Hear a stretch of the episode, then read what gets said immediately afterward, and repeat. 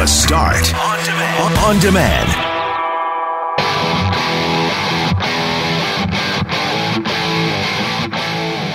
The debate continues over whether or not the city of Winnipeg should cough up more cash for the Portage Place redevelopment. Downtown Winnipeg Biz hopes they do, and City Councilor Kevin Klein says the city has to do it because we need to invest in our future. We're moving at last, getting ready to move downtown to 201 Portage as of Sunday. So that got us having a conversation about moving. Specifically, what are your moving fails? Surely you have a story about something going wrong during a past move. I'm Brett McGarry alongside Greg Mackling and Lauren McNabb, who is on vacation. We are Mackling, McGarry, and McNabb, and this is the Thursday, July 23rd podcast for the start.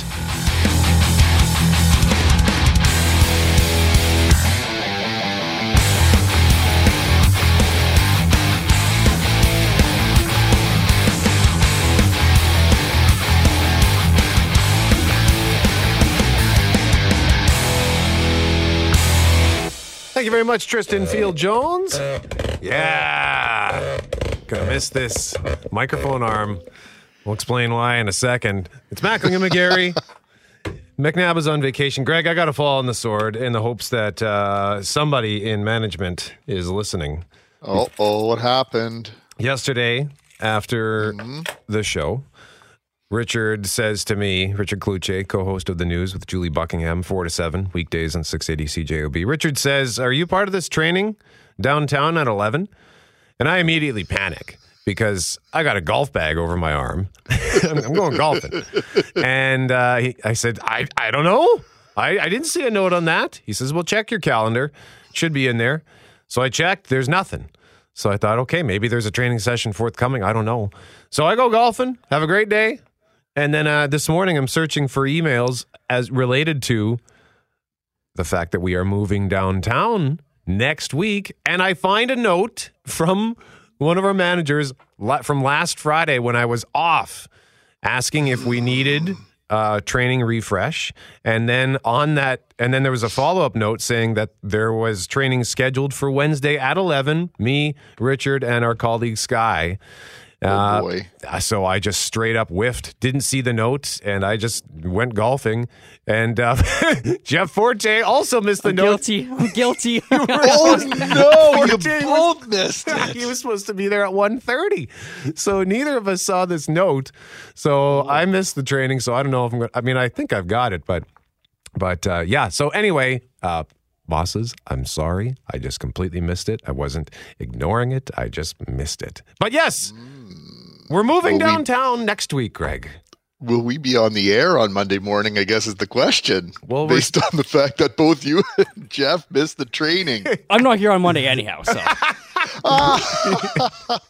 Are you going on holidays, Forte? You finally taking some time off? just tomorrow and Monday. Gonna go out to the lake.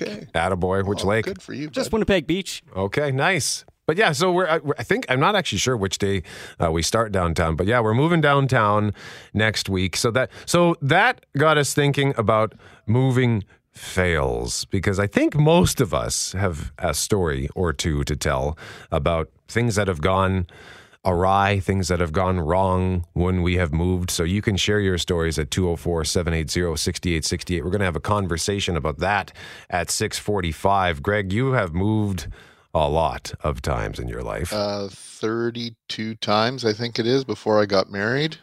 wow. Wow. 32 times in 35 years. Of course, I was a child for for many of those moves, but uh, yeah, it's a lot of packing and unpacking.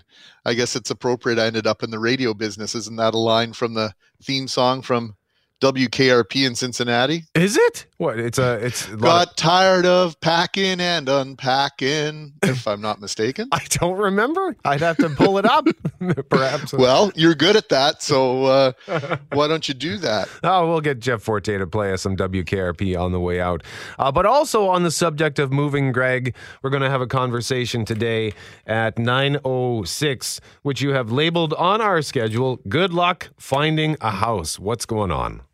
Well, houses are flying off the shelf. If they were uh, macaroni and cheese, we'd be in a panic right now because uh, Houses are selling at a record pace. It was just this time last week that the Manitoba Real Estate Association announced it was the busiest month in the history of real estate in Manitoba. Uh, that goes back to 1980. It doesn't go back to you know any longer than that since they kept track of these things, but uh, absolutely unprecedented in terms of the number of properties changing hands right now, and the return of the dreaded bidding war has been a part of of the real estate market for oh going on about three months now.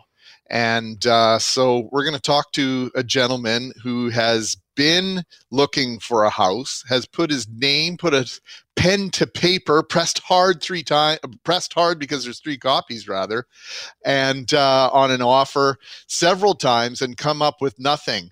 In fact, uh, a friend of ours, whose name I will keep out of this conversation, bid on a house last month uh, his offer was fifty-one thousand dollars over the asking price. Come on. He was one of fifteen bids on the house, and he did not get it. what?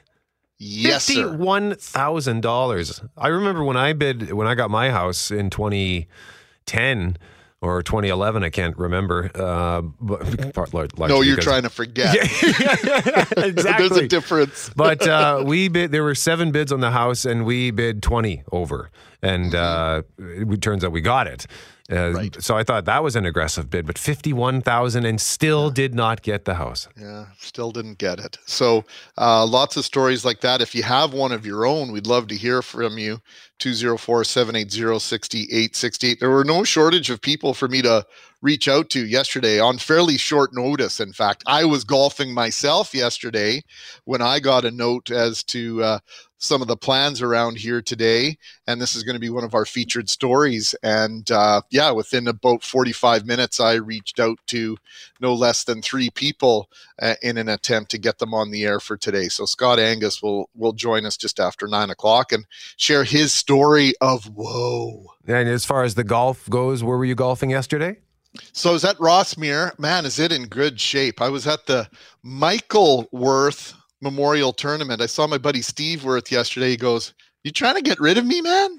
I said, well, "What do you mean?" Oh no! He said, Well, I heard you yesterday and thanks for the shout out. And I know you have a good time. I've been emceeing this tournament for uh, five of the six years. Yesterday, uh, there was no formal banquet afterwards like we, we usually have. Well, it's more of an informal banquet where we give away all the prizes and whatnot. Uh, yeah, I used Steve's name instead of Michael's uh, when I was telling you what I was up to yesterday. So, Steve, I love you like a brother. You know that. I don't want you going anywhere. Yesterday, we spent the day in honor of Michael Worth uh, for for the. I can't believe it's been five years since Michael left us. So it was a great day, but. Uh, you know your team's in trouble when uh, Mackling's uh, carrying most of the weight. Oh God! wow! I was the strong golfer on our team, so uh, we're waiting to hear if we uh, won the most honest golf team at the tournament. You know what they're saying. yeah, that means you guys weren't very good.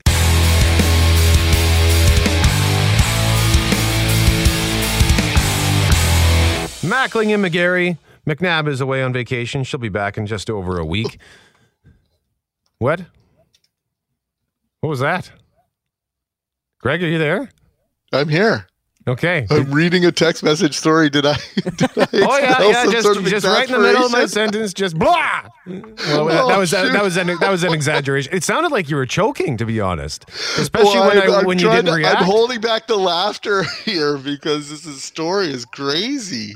Okay, well, we'll get to that in a second here because we want to talk about moving fails. We're getting ready to move downtown to 201 Portage. It was a move that was supposed to happen back in March, March 23rd to be exact, but they had to hold us here at Polo Park for safety purposes because of the pandemic. So we are getting ready to move, and that got me thinking about moving fails. So if you have a story at 204 780 6868, send them to us. Greg has one in the chamber. We will get to it in a moment. But first, let's start with Kelly Moore. Kelly, do you have a story for us? Well, actually, a lot of the moves have, have gone fairly smoothly, but I do know uh, when we left Winnipeg the first time and we were moving back to Kamloops. We uh, wanted the moving company to uh, put our extra fridge in the basement, and it did not go as smoothly as it probably should have. There were steps and then a narrow doorway, and uh, uh, so first off, after the uh, fridge slipped uh, on a couple of stairs and just about crushed one of the movers at the bottom of the stairway. Oh my god. Then it got wedged into the doorway, so they had to remove the door frame to get it in there. Does that count as a fail? yes. Yes. There's always, it seems to me there's always at least one thing that goes wrong. But Tristan Field Jones, you're telling me that of, of all the times you've moved, and you haven't moved that often, I think three times, you're telling me not a single thing has ever gone wrong? No, not really. I mean, a couple dishes broken, but that's to be expected. Stuff happens, but no, nothing major. Nothing like, you know, w- what is this set of chemicals doing as part of my move or whatever it is? Nothing like ridiculous like that. So, no. Well, you're exciting. well, you, you wouldn't you wouldn't tolerate anything going wrong anyway, would you? Thank you, Kelly Moore. There's the secret right there. The people who move for me know that uh, I do not tolerate incompetence or failure. Jeff Forte, what about you? Me too. I've only moved once, Okay. and uh, everything went pretty smoothly. Except I, I did lose a uh, pillowcase. That's it. Don't know where it went. We must have dropped it outside the building. It's probably blown away, blown away somewhere. I don't know. It's It's in a gone. tree somewhere right now. That's what I think. It's a, it was a white one, uh, so now I have two different white pillowcases on my bed. Well, if that is the worst thing that happened in your move, that's pretty good. But, Greg, this story that uh, was sent to us at 204 780 6868, let's hear it. It's from Vince. He says, A few years ago, my brother was helping a friend move on the free giveaway weekend.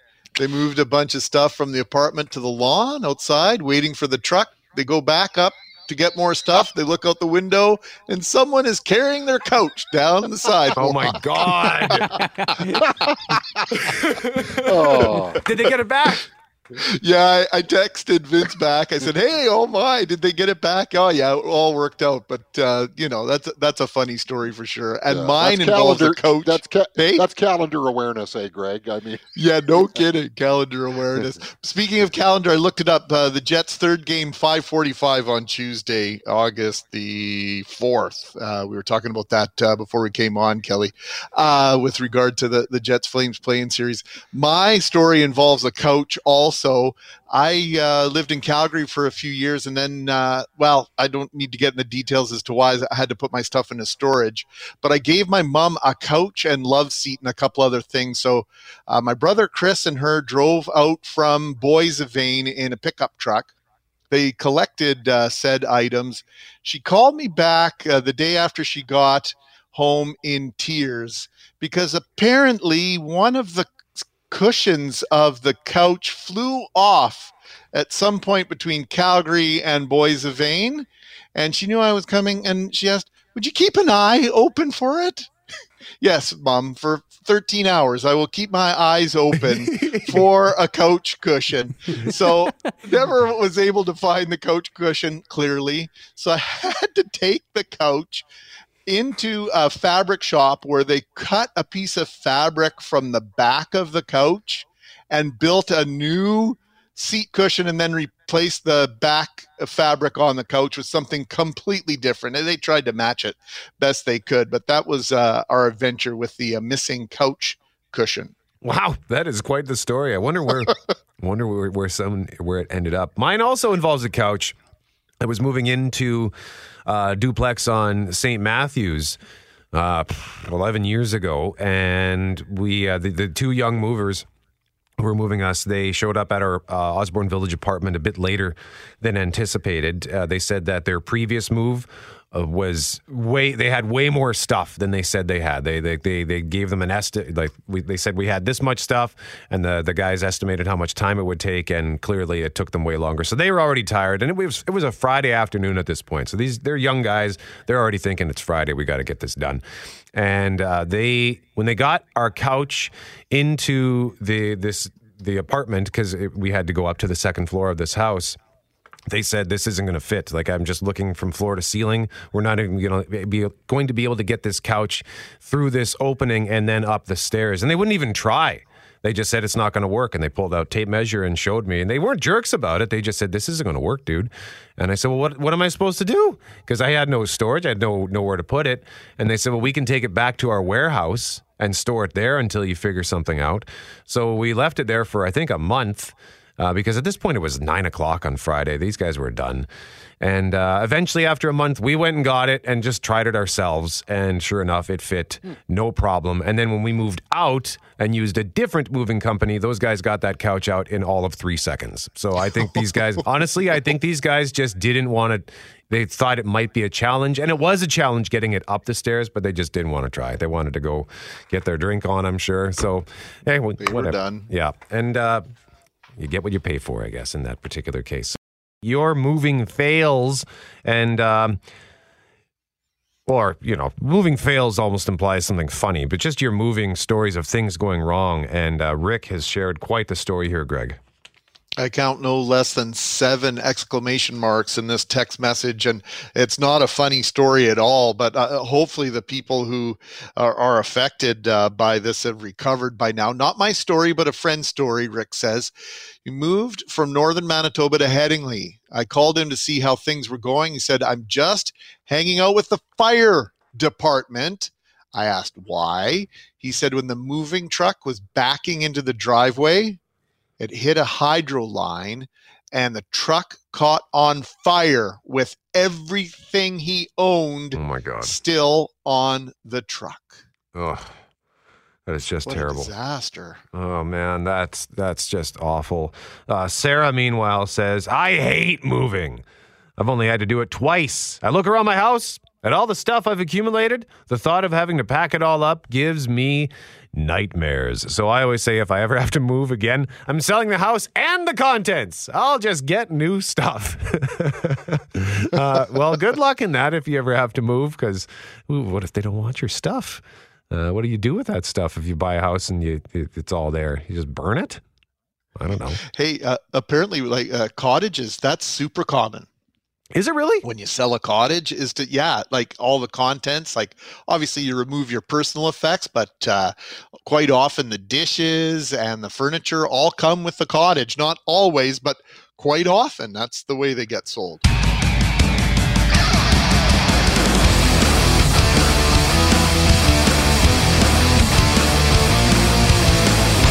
Mackling and McGarry, McNabb on vacation, as you heard right here on the start yesterday morning at this time. The city of Winnipeg will likely chip in more cash for the redevelopment of Portage Place, according to Mayor Brian Bowman. provided that's passed by council, uh, obviously all eyes will, will shift to the federal government to see if they will meet the $20 million request from the developer. Here's Global News reporter Erik Pindera with more. A huge $390 million redevelopment of Portage Place Mall hangs in the balance. As developer Starlight Investments says, without all three levels of government putting down $20 million each, the deal is dead. Jino Distasio, University of Winnipeg, joined the news yesterday evening and tries to put it into perspective his view on how monumental this development could be for downtown.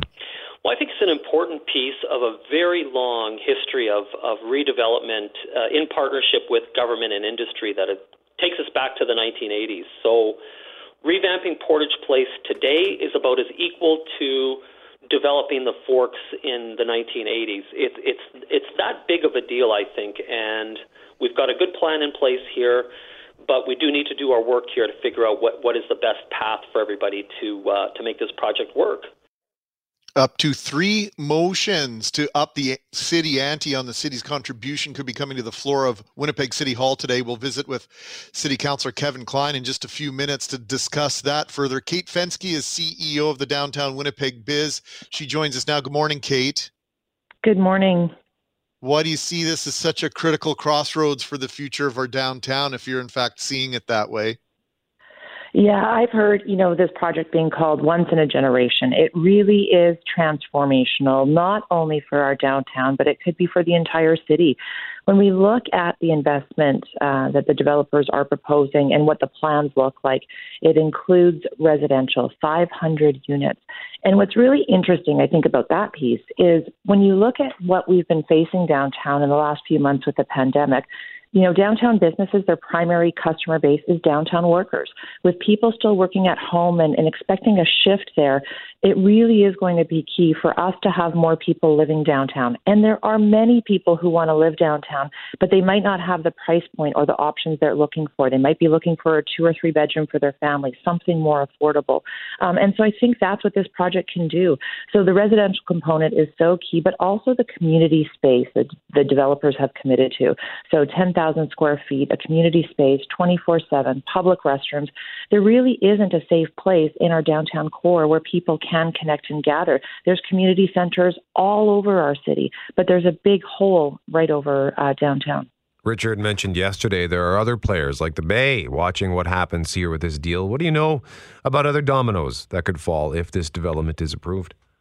Well, you know, you look sort of what, what recent past history has shown us. So, with the investment of True North Square and what that generated, you know, Wawanesa has announced it's building a new tower with its head office uh, next door. Sutton Place Hotel is going in, and you see what's happening at 300 Main, which is going to be our tallest building in Winnipeg. Um, you know, 10 years ago, you you're lucky to see a crane, and now we're seeing five or six. So, something this big and this this transformational can really have that domino effect where it could change Portage Avenue for the future. Seeing all sorts of letters of support this morning uh, from yourself endorsing this project uh, as a little bit, I won't call it a plea, but just another eye opening message for city council to reconsider where they're coming from on this. Kevin Klein has sent me letters uh, from the Y, from True North, amongst other downtown patrons and residents and you know they're all behind this project because you know I think there was a sense, Kate, and and I doubt you were old enough to to remember this if you were even around, but I am old enough to remember the first decision around building Portage Place and all the hand wringing that went into that, and it was really uh, they were looking for a home run the one answer to save downtown. Well here we are 40 years later we know there's not one single answer. There's not one thing that's going to make downtown better but this is a big piece of a of a of a of a, of a smaller puzzle. I, I agree. This piece is really huge. And when you look at um, you know, what the benefits are for everyone, as we talked about. That's really important. What I am, and I would say it's a plea. I absolutely would. I would be, you know, I'd be walking around and asking anyone um, that that has a say in this to make this happen. Um, I, I think it would be so disappointing if we missed out on this investment. It is one of the most complicated deals when you look at, you know, who owns the land and the various stakeholders in government and who owns the building. This isn't just the renovation of a mall. That's not what we're talking about here. It is really shifting that land. There's more investment in the streetscape, in the public realm. There's knocking out the wall to open back up the streets again, taking it back to where, you know, we think it should be. And I don't think a mall is the right fit for our downtown. So it, it's bringing people, it's bringing community, it's offering that safe space. Um, and I'm not sure, you know, if the the motions that are going forward, if it will be enough. My concern always is, you know, there's always an ask on the table, and if you don't meet that ask, you hope the project still can move forward. It might not. But if if you're coming part way do we risk losing things? Do we risk losing that community space? Do we risk losing moving the skywalk out and really having eyes on the street? You have to ask yourself those questions. And I think um, it's been challenging because there hasn't been a lot of time for dialogue in our city on this project um, when we first heard what the proposal was coming from the city. Kate Fenske is CEO of Downtown Winnipeg Biz, joining us live on 680 CJOB. Kate, thank you very much for the time. Much appreciated. Thank you, and my fingers are crossed.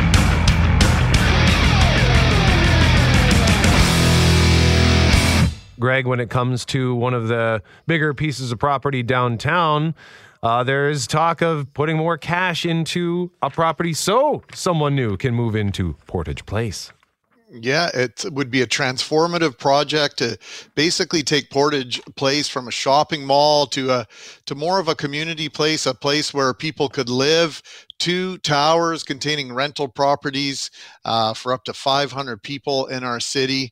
Uh, one of our listeners texting, "Hey, will uh, you or any of the city councilors be moving downtown because of this Portage Place?" Well, it's something that's on my radar, and until there's a critical mass of people, Kevin Klein is city councilor for Charleswood, and Kevin, I'll just finish my thought here. Until there's that critical mass of people, and we're getting so close to it in my mind, for amenities, for safety uh, downtown will remain a lesser, uh, a less satisfactory option for a lot of people here in Winnipeg when so many cities across North America, their downtowns are burgeoning with people wanting to live in them. And, and Portage Place is, is a key component of that, that move to make downtown Winnipeg more livable. I couldn't agree more. I think that you uh, have nailed it right on the uh, right on the head there. This is not uh, about bricks and mortars. This is about a community development. That's really what this is. When we're talking about, you know, the revitalization of downtown, and you spoke of it, and I think Richard Cloutier spoke of it. What will come after this? That's what we got to look at. That's the vision we have to have. We can't look at this and simply say, "Oh, we're going to give this company twenty million dollars."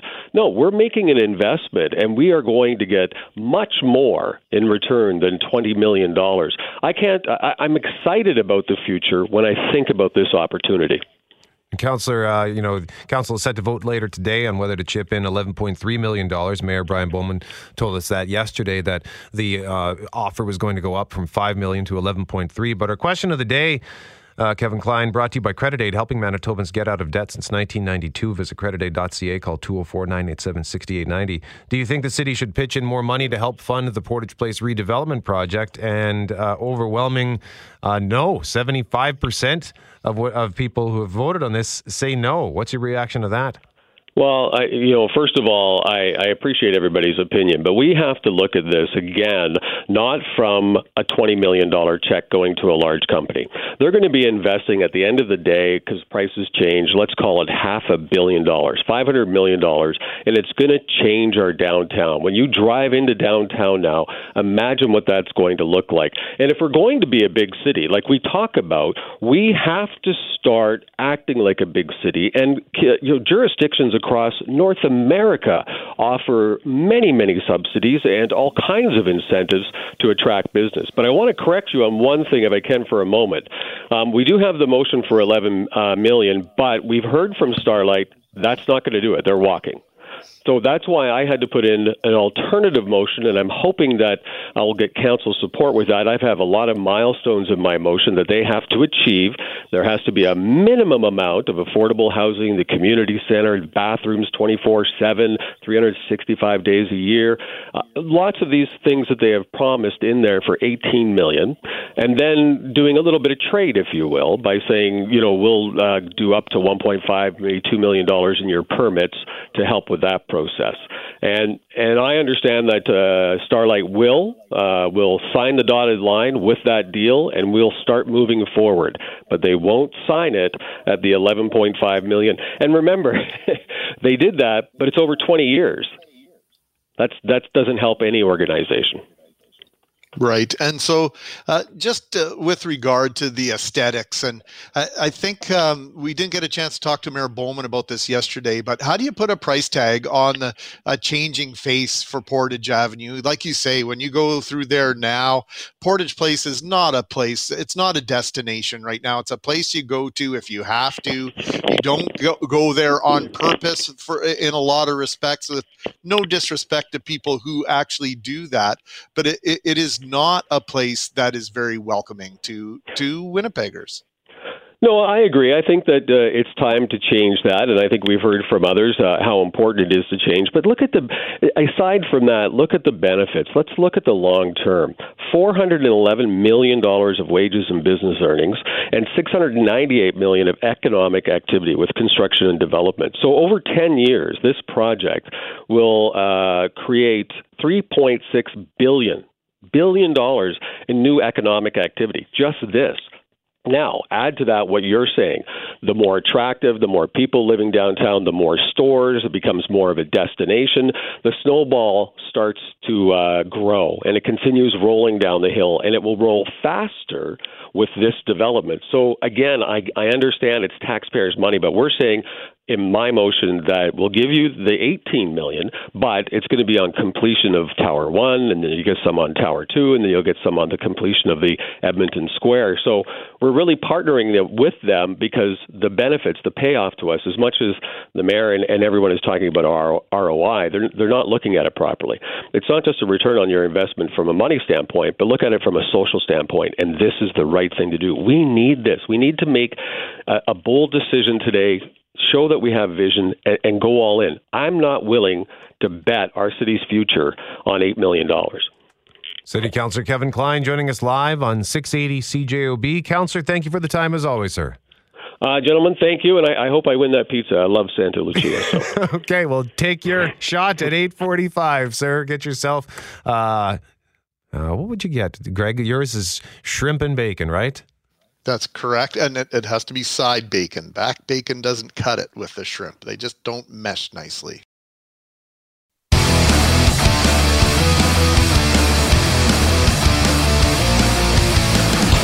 Thank you very much, Tristan Field Jones, Mackling and McGarry. McNabb is on vacation. If you are looking to purchase a house in Manitoba, you might be up against some stiff competition as the market, you could say, can be described as pistol hot. Mm-hmm. It was last Thursday, Brett. You were still on holidays. The Manitoba Real Estate Association announced the 20, uh, pardon me, that they had sold 2,015 residential properties in our province. It was the highest number of sales in a single month on record. That goes back uh, 40 years when they started keeping track of such things. Residential property sales in June 2020 accounted for $616.1 million in total volume, an increase of over 23% as compared to June 2019 sales. That's great news for the Manitoba economy. And I think it's a great indication of the confidence many people seem to have in our province, in our economy, in the midst of this COVID 19 pandemic. But it's not good news for everyone. The excitement of buying a new home is being tempered by the multiple offers or bidding war scenarios playing out around many listings in Winnipeg. And one such person searching for a home, Scott Angus, who joins us now live on the start. Scott, good morning to you, sir. Good morning. How uh, how's everybody over there? We're doing okay, man. We're doing okay. Good. So, how many houses have you found that you've been compelled to put an offer on? Well, I you know, I, I, I don't know. I think we've we've probably been to 12, 15 houses slash open houses, and then we've put bids on. My wife and I, we put bids on three houses so far. It's obviously denied all three times. Tell us about the emotional roller coaster that goes with that because I love to go to open houses, not because I'm necessarily in the market, but um, I start placing my furniture in these places. So, what's it like when, when you've found a place that you're thinking, yeah, we'd really like to live here? Let's put pen to paper, and then you don't get the house. Well, well, the first one for sure is was like that, and and kind of being 0 for 3. Like you, you kind of you step in to the house and like you mentioned, Greg, like you you put your life pretty much into this house, and then you go through the process, and then you either find out immediately that you you weren't even close, or you were really close, and you're like, oh, should I bid just a little bit more? And so each time it's it's heartbreaking, but you know I think you we've kind of gotten uh, you don't really get used to it, but we've gotten a little bit more uh, tougher, I guess, if you, if you can say. So, are, uh, can you tell us, like, give us some numbers, or is that don't want to be Snoopy, but I'm curious to know, like, how like what are are you? First of all, when you put in your bids, uh, yeah. How how much over asking have you been putting in? Yeah, so we've.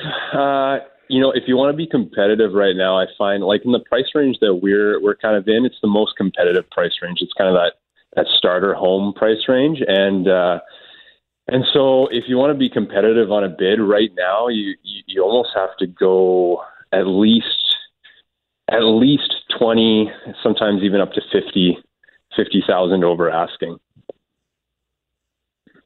How much? from twenty to fifty thousand over asking to be kind of.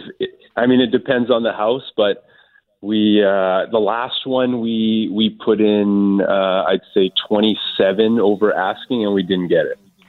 Holy man! Now, now you're talking in the starter uh, starter home price range. So, am, am, Yeah. am I right to assume that that's under three hundred thousand dollars, Scott? Yeah, so that'd be probably uh, we're kind of in the two hundred fifty thousand to three hundred price Right. range, and uh, and so and so when you look at it that way, you're pretty much adding 10, 15 percent onto uh, right onto the original uh, price. Yeah, that was sort of the math I was working on in my head there. And so when you when you start considering it and looking at it that way, it's a substantial. You know, it's not an upcharge, but it you know a piece of real estate. eh, Two ways to look at it: a piece of real estate is only worth what somebody else is prepared to pay for Mhm. it. And you know, when you find something, uh, the advice I always got from my father-in-law, who was a realtor for a long time, was like, you, you put the number down because I think that, well, I know the house I'm standing in now, 10 years ago, we were in the same situation. And basically, his advice was put down the number that you feel comfortable paying for Mhm. the house and then you, you can't worry about anything else have you got some philosophies you're you're creating when you're approaching this stuff scott Well, yeah, it's pretty similar. Like, I I think, and you, and you kind of try to be a little strategic in terms of you know what's the possible. You know, eventually you're going to resell the house, and so to go to go way way way over. You know, who knows if you're going to be able to make that make that back when you when you do sell. And so there's all these kind of like different advice and equations that kind of come into play, but I think the I think the best piece of advice was exactly what you just said, Greg. It's like it's just you know whatever you're com- whatever you're comfortable with, and um, and hopefully you find you, you know you find the the house that's uh, that's that's right for you. So so hopefully that happens pretty soon. We'll see. Scott, what's the current living situation for you? You living in an apartment? Yeah, yeah, we rent in Wolseley right now. So And uh, like so, you're and you haven't uh, submitted a, a move out date or anything yet. Like you're you're not in danger of of losing No. your home. No, no. So that that's working working for us right now, and so I know a lot of people don't have that particular situation. So we're pretty pretty fortunate to be able to uh, you know take our time and, and find the place and the and hopefully the price that's that's right for us. But uh, so yeah, we're but but it's kind of become like our new. It's kind of overwhelming. kind of become our new. I don't update my Instagram feed anymore. It's more so like refreshing the house listings page on the internet because you're you're it's just kind of consuming you. You're looking for the next uh, the next one. So Yeah, well, we, we you've got company, and this isn't new. This sort of restarted in the last year or so. Winnipeg's market. Uh, someone saying here they bought a house last September.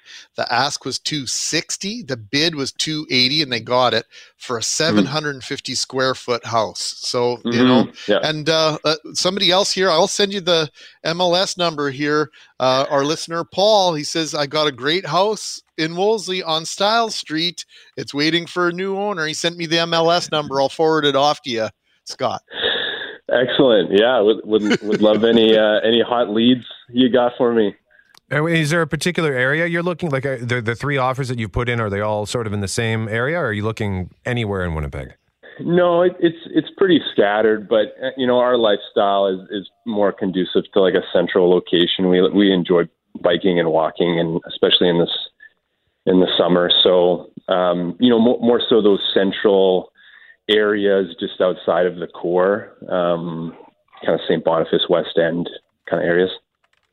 So and and I mean you'll you'll find you'll find kind of like a lot of those starter size and starter price price homes in those areas, which is which is great. So Scott Thanks Angus. for being so frank with us and open with us, uh, Scott. Uh, you've really, Hey, I'm, uh, I'm you've an open really book. shed I'm some light on book, this. Yeah.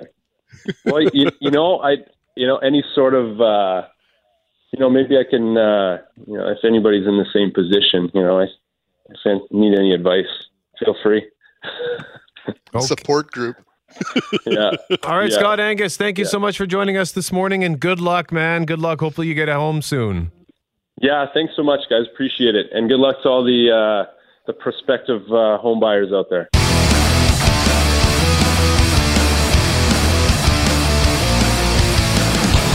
Mackling and McGarry, McNabb is on vacation as we've been talking this morning a lot about real estate. and We'll be talking more about real estate through the day here on CJOB. This morning we've been asking you to share us your moving horror stories, your moving fail stories, because we are getting ready to move as a radio station, as a cluster of radio stations to 201 Portage at last. Our first well, CJOB will be there as of Sunday. But listen to this story, and this person is asked to remain nameless. I worked for a moving company. I went to help a friend and his new wife, in quotation marks, who never had a job, move from a trailer in a small town to a city apartment on a third floor. No elevator. Don't remember uh, which uh, part. You showed up at 7 a.m., both still sleeping. Not one box packed at all. Kitchen counter, sink, table, absolutely full of dirty dishes, piled uh, cupboard high, at least two weeks worth. It was a hot day. Nothing was ready or cleaned at this apartment, even though they had prior possession. I helped them pack, dirty dishes and all. I did one load, was not worth a couple pieces of pizza and one beer the wife begrudgingly ordered while we waited for our turn to use the unloading zone, uh, which was uh, a spot that had to be booked. So we kept getting kicked out, did most of the unloading further down the street. I never went back ever. They divorced a couple years later. No, I didn't help him move out. I am certain dirty dishes were still in packed boxes. that is a detailed story. Holy smokes! Uh, uh, did you get any sense of uh, whose side he was on in, in, in that whole relationship thing? It sounds like the, he's not happy with either of them. I don't think he's friends with this guy anymore. That's the worst. When you help someone move and they're disorganized. Oh man, I am neurotic about that stuff. When I get myself, uh, when I ask for help moving, I'll like try to move as much of this stuff out as possible. So when they sh- when my friends show up, you just got to pick up a few pieces of furniture and let's get out of here. This half hour, we start with something from an article which appeared in Vanity Fair last November, which features our next guest. For a small town kid, Sean Watson has seen more of the world than he ever imagined. Like so many of you reading this, magic first captured his imagination as a child, where you could even say it saved him, and now he works tirelessly to pay it forward. Sean has performed on stages all around the world over the last 30 years, incorporating humor and his enticing personality into his performances, although it is the work he does with youth that is his true passion. When Sean isn't performing large scale illusions in corporate events, production shows, fairs, and festivals, he is busy touring schools all over North America, spreading his message of positivity in the face of adversity. And he knows adversity, Greg, firsthand. We like pay it forward. We like passion. Let's find out about that adversity Sean has overcome in his quest for inspiring young people. Sean Watson joins us now. Good morning, Sean. Good morning. Thank you uh, so much for having me. It's, a, it's an honor. Oh, Thank you.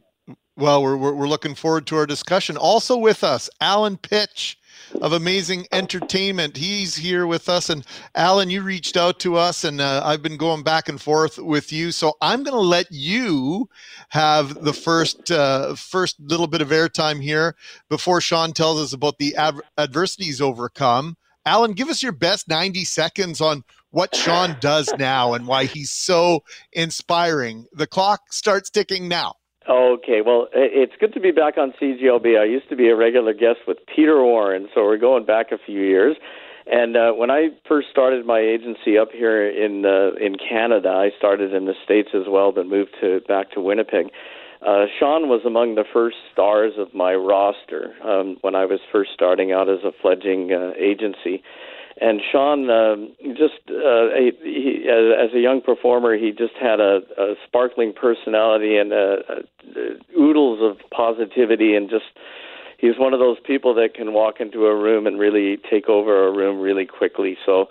Uh, I I had no uh, issues with signing him up. I've I've had a few performers. I'll I'll try and wind it up here. That uh, one of the things about being an agent, it's almost like you're a parent. Sometimes you uh, watch a young artist, and then they have to hit the bigger stages. They have to fly the coop, so to speak. Well, uh, Darcy Oak was with me uh, when he was a kid, and uh, Sean as well. Um, he's a young adult now, but he started out as a young performer and just quickly uh, whirlwind his way up the ladder. And of course, I was happy to see him get to the point where he was just too good and too big of an artist to stay in in our neck of the woods, so to speak. Um, we we did do a lot of tours of Western Canada uh, with fairs and festivals, and uh, his career just really blossomed. And then at one point, it, you know, we we hug and shake hands and say, okay, go off to uh, bigger stages where he went and performed headlining in Las Vegas and doing places like the New York State Fair and on and on. And um, it was a real surprise to get a phone call about uh, six weeks ago from Sean, who I hadn't heard from in a long time. And uh, the only silver lining in this whole COVID pandemic from for us was that Sean said, "Well, hey, I'm back in Canada, and I'd love to, you know, get back with you and start doing shows again." So uh, that that kind of sums it up. I I could go on and on, but I think that sums it up for where we're at right now. That is indeed a solid pitch. Now, Sean, the article describes you as a small town kid. Which small town? well, actually, I, I was born in Thompson, and then uh, my family uh, moved us uh, uh, when I was younger to Winnipeg. So, and then I spent uh, they, pretty much I was born. Uh, I was raised in Winnipeg. Yep. Is- is- Are they using? Are they saying Winnipeg is the small town? Are they describing Winnipeg as a small town, Sean? Apparently, they are. Yes. it's part of the image, right, Sean? It's the it's part of the mystery. It's part of the mystique of it all. the illusion. Yes. Yes. hey, well, why not? Whatever worked for you, Sean. And uh, great to have you on radio here in Winnipeg. So take us back to your early years in school and tell us how you fell in love with magic. Yeah, so my father actually um, works with province, works with government, and he uh, stumbled upon Toad Hall toys on his lunch break. And I've had a lot of you know issues with uh, myself uh, dealing with uh, a lot of learning disabilities such as ADHD. Um, I was uh, I was bullied as a kid, obviously, and I had a speech impediment, and so uh, all these challenges. Um, so my dad always um, wanted something I could take to or grasp to, kind of turn that switch in my head. Um, and uh, I stumbled upon a, a toy a toy store, Hall Toys, and it was actually a magic shop in the back. And he met this magician. Magician showed him a trick, and then took it to uh, home and uh, showed it to me. And I was uh, fascinated. I was blown away. And uh, I just, uh, yeah, it was pretty much that one trick. Um, and then in uh, Darwin Darwin School, obviously, um, I had some teachers' aides, uh, two of them, and they basically took me to a library and they said, uh, pick out a book. And it was a magic book I picked out. And uh, I couldn't read it all, you know, it's dyslexic. So it took me about a month to read this book, and I made it through it. And uh, yeah, so basically joined a magic club called SYM in Winnipeg, and pretty much uh, the rest is history. So ADHD. Uh, did the magic help you with that? Without a question, yeah, it changed my life. You know, um, that's what I do today. Actually, go out to schools uh, across North America and uh, really inspire kids to do believe in themselves, uh, be everything they could be. Um, I explain my whole story. Uh, my speech impediment, ADHD, being bullied. So it's anti-bullying school tour called Motivational Magic uh, Show. So, yeah. That's powerful, uh, Sean. Uh, Speech impediment, dyslexia, ADHD. You Mhm. mentioned all three of those as something that you deal with, and then to become a performer, to go out on stage, to put yourself out like that every single day as a way of making a living, it, it almost doesn't make any sense. Yeah, yeah, no, it kind of doesn't in a way, but uh, yeah, when I hit the stage, you know, uh, um, I'm, I'm myself actually off stage as I'm uh, as I'm on stage. I'm, I'm but when I when I'm you know when I'm actually performing on stage, that's really I, my passion is really talking about my story and really being a strong performer and really connecting with the audience. You know, uh, I'm just you know yeah. So Alan Pitch of Amazing Entertainment. What is it that has you extolling Sean's virtues today? Well, um, you know, when when the pandemic first hit, um, like so many people, you can only imagine those of us in the arts and the entertainment industry. It was it was really really. Uh, I mean, it's terrible for everybody. But uh, for the first few weeks of the pandemic, my phone was ringing, ringing, ringing, and an agent usually loves that. But in this case, it was ringing to tell me that every single event for the summer was being postponed or canceled. It was so it was just devastating. I mean, we were gonna we had performers lined up at the Red River X, the Morden Corn and Apple, the Morris Stampede, thousands of other events that make life so great here in Manitoba. This, we so look forward to our summers and these stellar events. And uh, you know what what to do now? Well, you know, I get the phone call from Sean, and both of us are kind of hugging each other and going, "Wow, look at what we're going through right now." And Sean as well had a, a quite a summer lined up. I know he was supposed to be at the New York State Fair and doing shows in Vegas, and you know the regular summer stuff that Mm. we still look forward to. Well, we both said, "What can we do? What can we do?" And then you know what, uh, Sean said, "You know what? Why don't we do something to lift people's spirits? Why don't we s- uh, send some goodwill out there?" And why don't you call some of your better clients and offer them a, a free visit? I'm calling it a COVID pick me up show, and uh, it'll introduce Sean back to the area as well as raise some spirits because we know that all companies, their their team and their uh, employees are probably you know feeling the, the the weight of the pandemic, and this is something we can do. We know how entertainment and laughter are so important to the world, and I know people are are missing these gatherings. I just know it every day. Every day I talk to my customers and and and family and friends, and we are so missing the connection that you get and the thrill that you get from being in part of a large crowd and enjoying what a gifted performer like Sean can do. So this was just awesome. I've been uh, on the phone and emailing all my clients, and you know we're we're doing a, in the next few weeks we're doing a few. Uh, uh, showcase free shows for uh, our good clients. It's my way of thanking them, but it's also uh, my and Sean's way of, of letting people know, hey, you know, we're going through a tough time now, but let's keep laughing, let's keep our spirits high, and uh, this is a, a goodwill gesture. Pay it forward, like Sean was saying. Well, magic, illusion, uh, escape artistry, very synonymous with Winnipeg. Some of the very best ever have come from Winnipeg. Doug Henning, Dean Gunnarsson. You, of course, you mentioned Darcy Oak now carrying that torch for Winnipeg and Manitoba. Sean, it's uh, great to have you included in that company. It it must be uh, overwhelming sometimes when, when you take a look back at the history of magic in Winnipeg. Harry Houdini performing, uh, you know, at uh, at the Winnipeg Free Press building once upon a time. It, it- a rich Yes, history yes. here. Yes, you know, and uh, it, it's unbelievable. I, I can't believe um, I'm a part of uh, legacy here in, in Winnipeg. You know, uh, James Seelan, another ma- uh, gold medal champion, uh, Brian Glow. Uh, list Dar- goes on and on. Oak, You know, it's Darcy just Oak, uh, of course. Yep. Darcy Oak. Yep, yep. Darcy's a buddy of mine. Actually, we're really close. So, yep. I forgot Brian Glow. How could I forget Brian? Brian, apologies if you're Yep. listening this morning.